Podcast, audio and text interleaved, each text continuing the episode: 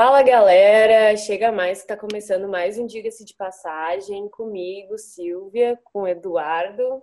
Fala, pessoal, como é que vocês estão? Com Elis. Salve, gurizada, vamos para mais um Diga-se de Passagem aí. Voltamos para falar bastante coisa, essa rodada que basicamente só teve Brasileirão. E antes de começar, a gente queria agradecer a todo mundo que tem nos acompanhado nas redes sociais, tem nos seguido, compartilhado, enfim, espero que vocês continuem com a gente. Então tá, vamos começar falando de Inter, que jogou primeiro, jogou no sábado, dia dezenove, contra o Fortaleza, lá na Arena Castelão, perdeu de um a zero Fortaleza, e o Inter perdeu de um a zero para o Fortaleza, e foi um jogo meio morno, assim, achei um jogo bem parado, e vamos ver o que o Elis tem para falar do jogo. Acho que foi o pior jogo aí do Inter na era Coudet, sem dúvida nenhuma. E acredito que boa parte de todo mundo que assistiu também, também concorda com isso.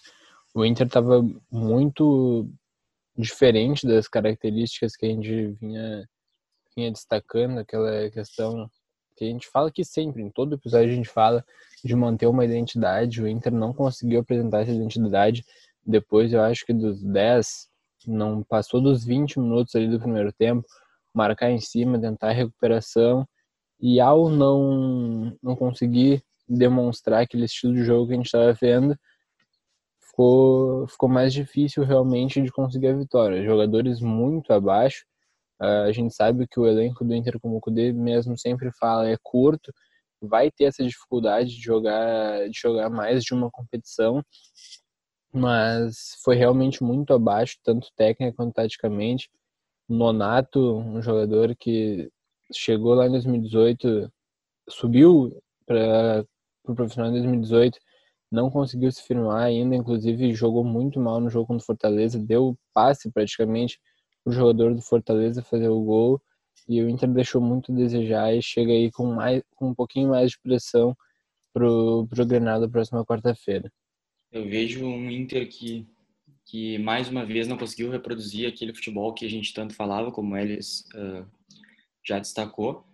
O Inter que, nas últimas cinco partidas, teve grandes oscilações, fazendo cinco pontos, muito diferente das outras seis, que o Inter conseguiu quinze pontos.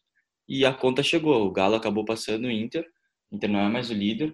O que eu não posso dizer que talvez seja até bom pelo histórico do Inter em lideranças no Brasileirão, talvez seja bom para dar uma...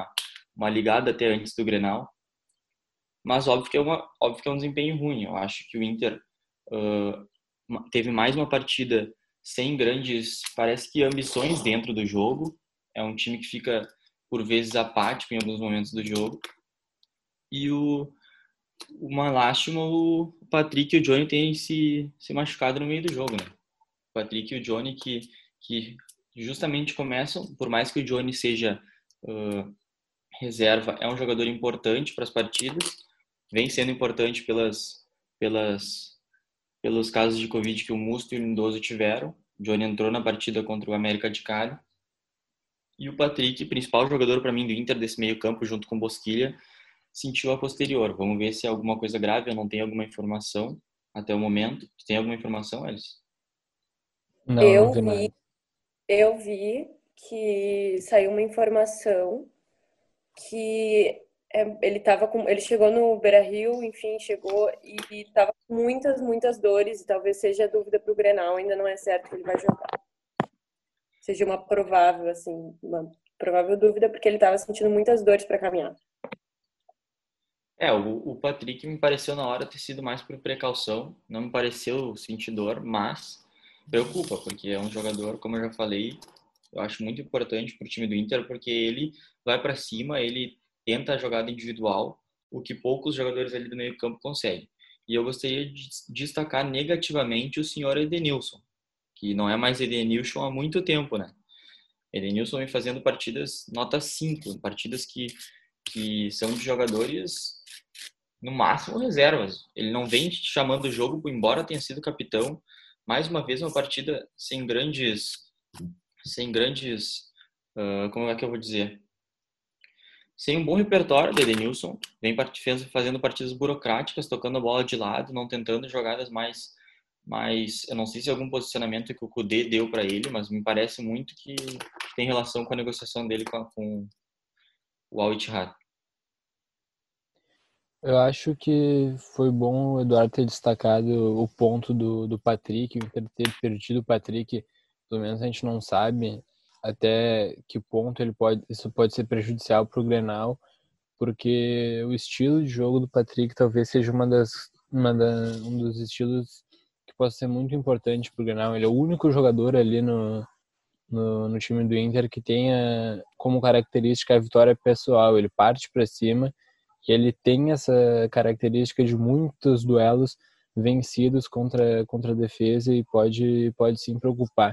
E ainda nesse, nesse ponto de atuações individuais, eu sou um grande crítico do Marcelo Lomba e, do, e de como ele tem sido adorado nas últimas temporadas pelo torcedor do Inter, mas completamente descabidas críticas a ele depois do gol do Fortaleza, né? Se tu olha o lance por trás, tu vê que ele não tinha nada para fazer. Talvez ele ter ficado parado tenha contribuído para essa narrativa do pessoal de criticar ele por mais uma falha, mas aquilo ali não foi falha por nada. Acho que talvez teria sido falha naquele gol que acabou sendo anulado do Fortaleza, mas o gol em si é, me pareceu muito mais má vontade da torcida em geral do que qualquer outra coisa. É bom é falar isso do Lomba, porque eu ia comentar. Uh, eu vi bastante gente criticando o Lomba, bastante gente mesmo. Bastante gente que, já, que não criticava ele em, outras, em outros gols tomados pelo Inter, mas que nesse criticou. Eu achei que nesse ele não deveria ter sido tão criticado, não deveria ter, não deveria ter caído tanto em cima dele. Mas uma coisa que eu tenho notado, que talvez os guris possam comentar, é que assim, a bola que chega perto do gol entra, né? Não sei o que está acontecendo, mas chega perto do gol, a bola entra com o Inter. Isso não acontecia tanto, mas tem acontecido direto agora. Acho muito engraçado. Não sei se vocês podem comentar um pouco sobre isso. É, eu venho criticando o Lomba. Eu acho que ele não está na melhor fase. O Lomba já teve ótimas fases nesse, nesse desempenho dele no Inter. Mas eu acho que são coisas do futebol. O Inter vem realmente tendo poucos chutes a gol, poucos chutes na sua meta e as, as bolas vêm entrando. O que eu tenho percebido no Inter é a questão da segunda bola, que foi exatamente o gol que, que aconteceu no último jogo. Que o Inter acaba, por vezes, amontoando jogadores na área e deixando a segunda bola ali na entrada da área livre. É, o que eu queria comentar também que o Coudet falou na coletiva, ele disse que nem queria imaginar quando ocorresse três competições simultâneas. Eu acho que ele tem muita razão no que ele está dizendo, porque o que ele já dizia há muito tempo atrás, lá quando o Inter era líder, era que o elenco era curto. Mas focaram em criticar a fala dele que o Inter não era o Manchester City, que ele estava querendo demais, sei que agora ele está mostrando. Agora ele está mostrando que o elenco do Inter realmente é muito curto. O Inter, embora uh, tenha tido uma tabela mais fácil com Bahia, Ceará, Fortaleza, Goiás e Palmeiras, fez cinco pontos nessas partidas. Agora tem o Grenal e logo depois tem um jogo contra o São Paulo, que é importantíssimo para quem ainda deseja alguma coisa no Brasileirão. Então, é, realmente o Coudet está tirando leite, leite de pedra desse elenco, um elenco que vem se desfalcando por, por inúmeras lesões, está tendo azar ainda nisso, e é isso, vamos ver como é que o Inter vai se manter aí na ponta da tabela. Então, passando para o outro lado do estado, tivemos o Grêmio ontem, domingo, dia vinte, contra o Palmeiras, jogou na Arena, e... Foi um a um jogo, jogo empatado, o Grêmio, o rei dos empates nesse Brasileirão. E vamos ver o que os guris têm para falar um pouco do jogo. Cara, que tristeza esse jogo.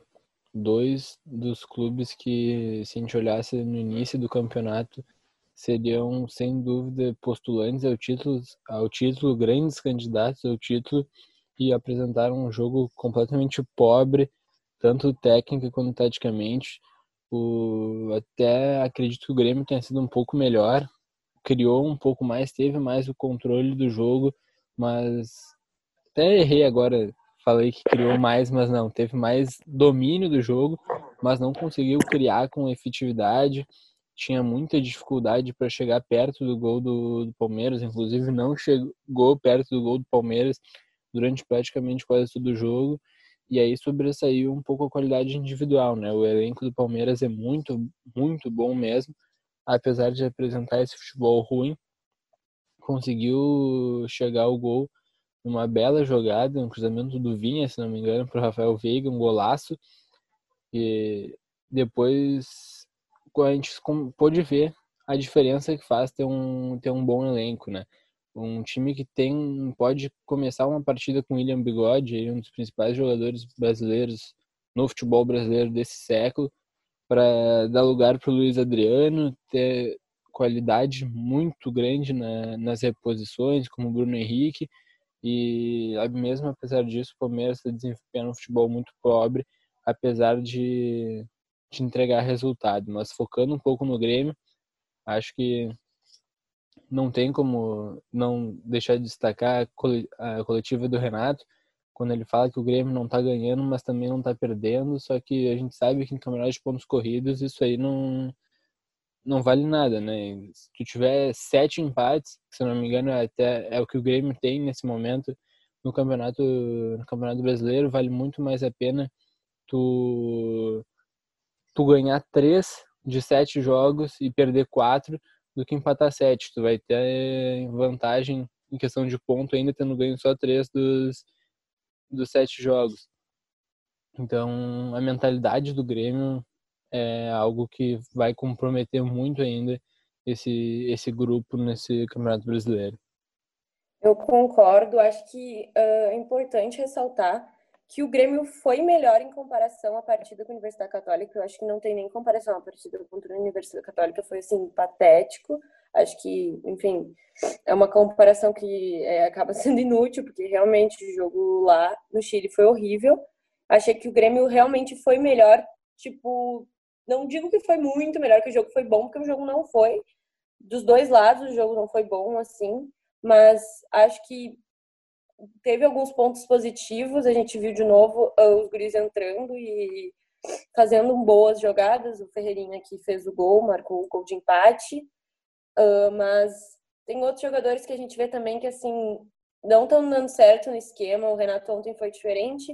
O Renato, o Renato ontem botou três volantes e jogou com o Matheus Henrique, Darlan e Lucas Silva. E tirou o Lucas Silva, e achei que foi um, foi um erro, assim, porque deixou o Robinho, que não estava muito bem. No primeiro tempo até estava, assim, mas depois achei que ele se perdeu, não sabia mais o que fazer com a bola. Achei que ele ficou muito apagado também. Diego Souza, assim, comprometeu acho que umas quatro, cinco jogadas. Foi, foi mal. Tava, não sei explicar, tava mal posicionado, parecia, porque não sabia muito bem onde ir. E achei que o Renato demorou para trocar, achei que ele deveria ter tirado o Diego Souza, empilhou o atacante de novo. Teve uma hora que o Grêmio estava com era Alisson, Diego Souza, Isaac, Gui Azevedo, Ferreirinha. Então, tinha muita gente em campo, muito atacante em campo. Então, acho que, de novo, o Renato peca nas, nas substituições, sub, uh, muda muito mal. Isso, obviamente, diminui a qualidade do time. Então, tem muita coisa a melhorar. Tira alguns pontos positivos, porque algumas atuações individuais foram bem, mas acho que se, sim, o Grêmio na Libertadores depende praticamente dele para se classificar. Então, acho que para ter bom rendi, bons rendimentos e subir mais ainda na tabela do Brasileirão, porque a gente sabe que décimo segundo, décimo terceiro é, é baixo ainda para o Grêmio. O Grêmio pode fazer mais com o elenco que tem. Só precisa voltar a jogar um bom futebol. E, enfim, eu não gosto muito de, de concordar com o Renato nas coisas que ele fala na coletiva, porque eu acho que ele fala muita coisa sem, sem fundamento, mas realmente o Grêmio tem muitos jogadores do departamento médico, muitos jogadores. Acho que o Grêmio vai, uh, não digo que vai, assim, uh, subitamente melhorar do nada, porque a gente já viu que mesmo com os jogadores que estão no departamento médico jogando, o Grêmio não, não estava jogando um ótimo futebol com eles em campo, mas acho que talvez com tudo, com, enfim, o Romildo deve ter falado muito, espero que o Romildo deve, deva ter falado muito no vestiário, também espero que o Renato tenha tido boas conversas com a equipe, talvez com, essa, talvez com pressão a equipe saiba voltar a jogar o bom futebol que a gente sabe que tem, e que tem qualidade, principalmente individual e o coletivo também. Mas o Palmeiras também acho que foi bem, acho que, tipo, fez o que devia fazer, o gol, mas, enfim, também peca muito em alguns, alguns setores.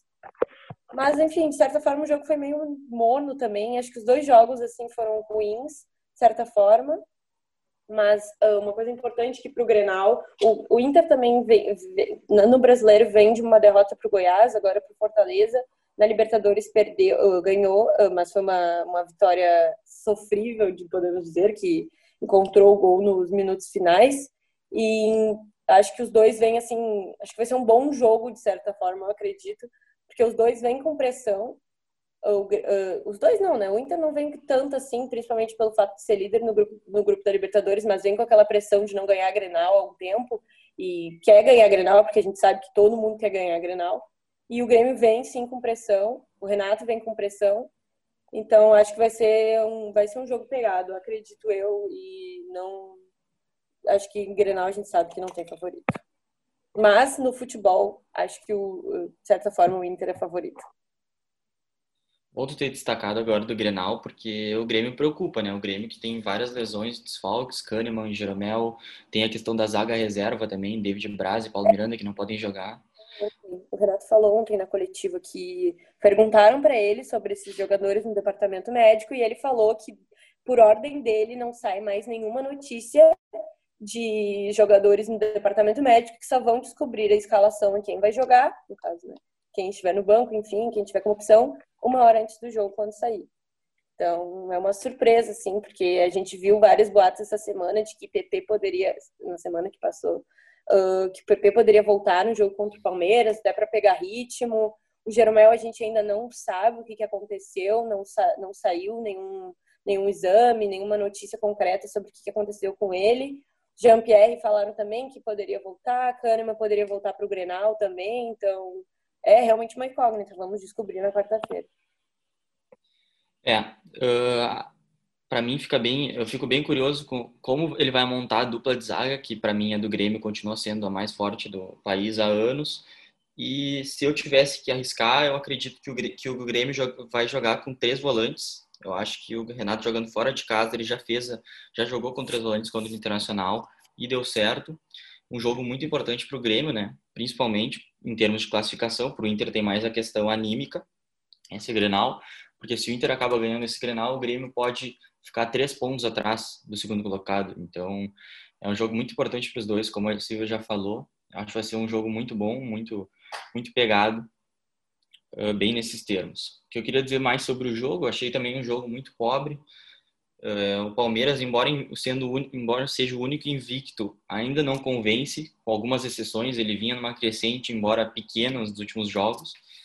E que jogador interessantíssimo, Rafael Veiga, né? Rafael Veiga que vem despertando interesses desde a época do Atlético Paranaense em dois mil e dezoito, dois mil e dezenove, daí foi para o Palmeiras. Não era muito aproveitado, passou a ser aproveitado, aproveitado mais com o Mano e depois agora com o Lucha ele vem entrando em algumas partidas.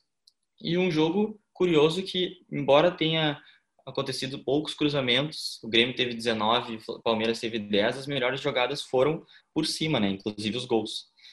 E Silvio, eu queria te fazer uma pergunta. O Ferreirinha joga bastante, todo mundo, isso, todo mundo já sabe disso, mas acho que ele precisa de quanto mais para fazer as pazes com a torcida? Eu acho que precisa de muito ainda. Talvez acho que precisa de mais, não sei explicar, mais espaço talvez para mostrar, porque ele entrou pouco até agora. Ele entrou cinco minutos, eu acho, contra o Fortaleza, se eu não me engano, foi na última rodada do Brasileirão, e entrou também contra a Universidade Católica, entrou bem. Eu acho, eu acho ele um ótimo jogador, acho que ele tem que ganhar espaço na equipe titular e talvez ganhando espaço na equipe titular ele consiga mostrar o bom futebol que a gente sabe que ele tem e talvez aos poucos vai conquistando a torcida, porque a gente sabe que ele ficou bem manchado por todas as questões que aconteceram com o empresário dele, enfim, com o Grêmio, e mas, de certa forma, está tentando se redimir, né? Então, acho que o gol ontem foi uma boa, uma boa forma de começar a se redimir. E as, o jeito que ele tem entrado ali, tentado bastante, acho que está indo bem. Está indo no caminho certo. E se continuar assim, acho que vai... Acho que conquista a torcida de vez. Bom, então, acho que já, já podemos passar, então, para os outros jogos. Dar uma, uma passada breve para os outros jogos da rodada. A gente teve também Bragantino e Ceará. O Bragantino que fez quatro a dois no Ceará. Foi um jogo, assim, de muitos gols, como a gente pode ver. Também tivemos o Atlético Mineiro garantindo a liderança, passou o Inter e uh, ganhou do Atlético Goianiense por quatro a três. Tivemos um, mais um, um jogo cheio de gols, um hat-trick do Keno também. E tivemos Coritiba e Vasco, aí isso já no, no domingo. O Coritiba é, de pênalti fez um a zero no Vasco. Também ontem tivemos Botafogo e Santos, um jogo que teve várias tentativas, várias, mas uh, terminou no zero a zero. E para encerrar também tivemos Sport e Fluminense, o último jogo da noite de domingo, e foi um a zero para o Sport. Uh, ressaltar que a gente não teve um jogo do Flamengo contra o Goiás nessa rodada, porque o Flamengo teve, tá tendo duas, vai ter duas rodadas da Libertadores em sequência no Equador. E, enfim, ficou por lá o Flamengo, que, assim, ó, quando a fase é ruim, não tem que salve, né? Porque perdeu de cinco a zero para o Independiente Del Valle e agora tem mais problema que eu nunca vi, assim, um tanto de jogador confirmado com covid dezenove, Gabigol lesionado, uh, acho que, se eu não me engano, o Gustavo Henrique está expulso da partida, não entendi, não me lembro.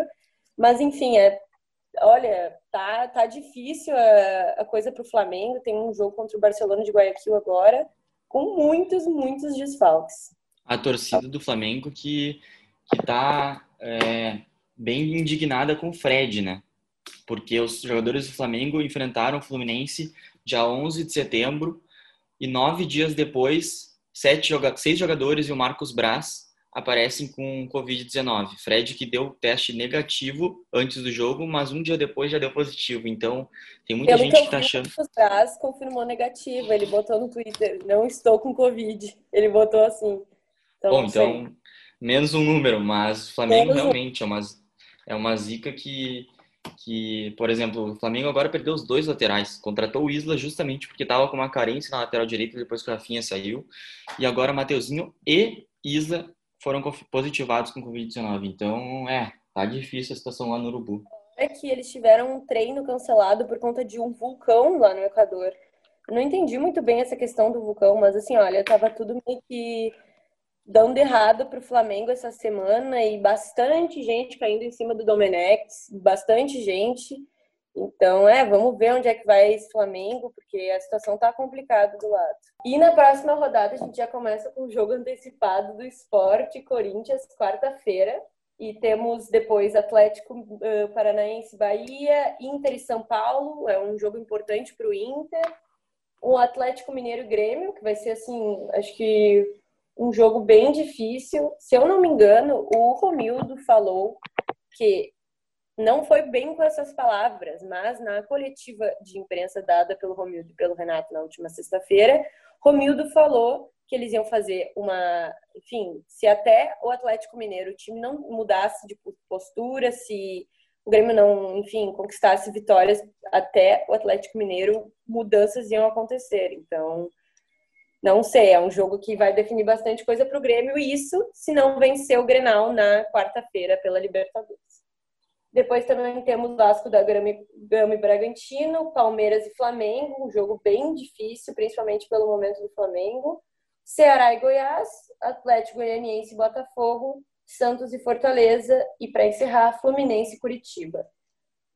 Passar rapidamente a tabela, os quatro primeiros é Atlético Mineiro com vinte e um pontos, abaixo o Inter, em segundo com vinte pontos, o São Paulo é o terceiro colocado com dezoito pontos e o Palmeiras é o quarto colocado com dezoito pontos também. E lá embaixo da tabela, no Z quatro, a gente tem em décimo sétimo Bragantino, em décimo oitavo Botafogo, em décimo nono Bahia e em último lugar com oito pontos nós temos o Goiás. Então, então é isso, galera. Até a próxima. Obrigada para quem nos escutou até aqui, para quem tem nos acompanhado. E nos vemos na, no meio da semana com muita coisa de Grenal para falar com vocês. E é isso, obrigada e até a próxima. Feito, gurizada, semana Grenal. Nos vemos com muito assunto para debater no próximo Diga-se de Passagem. Valeu, galera!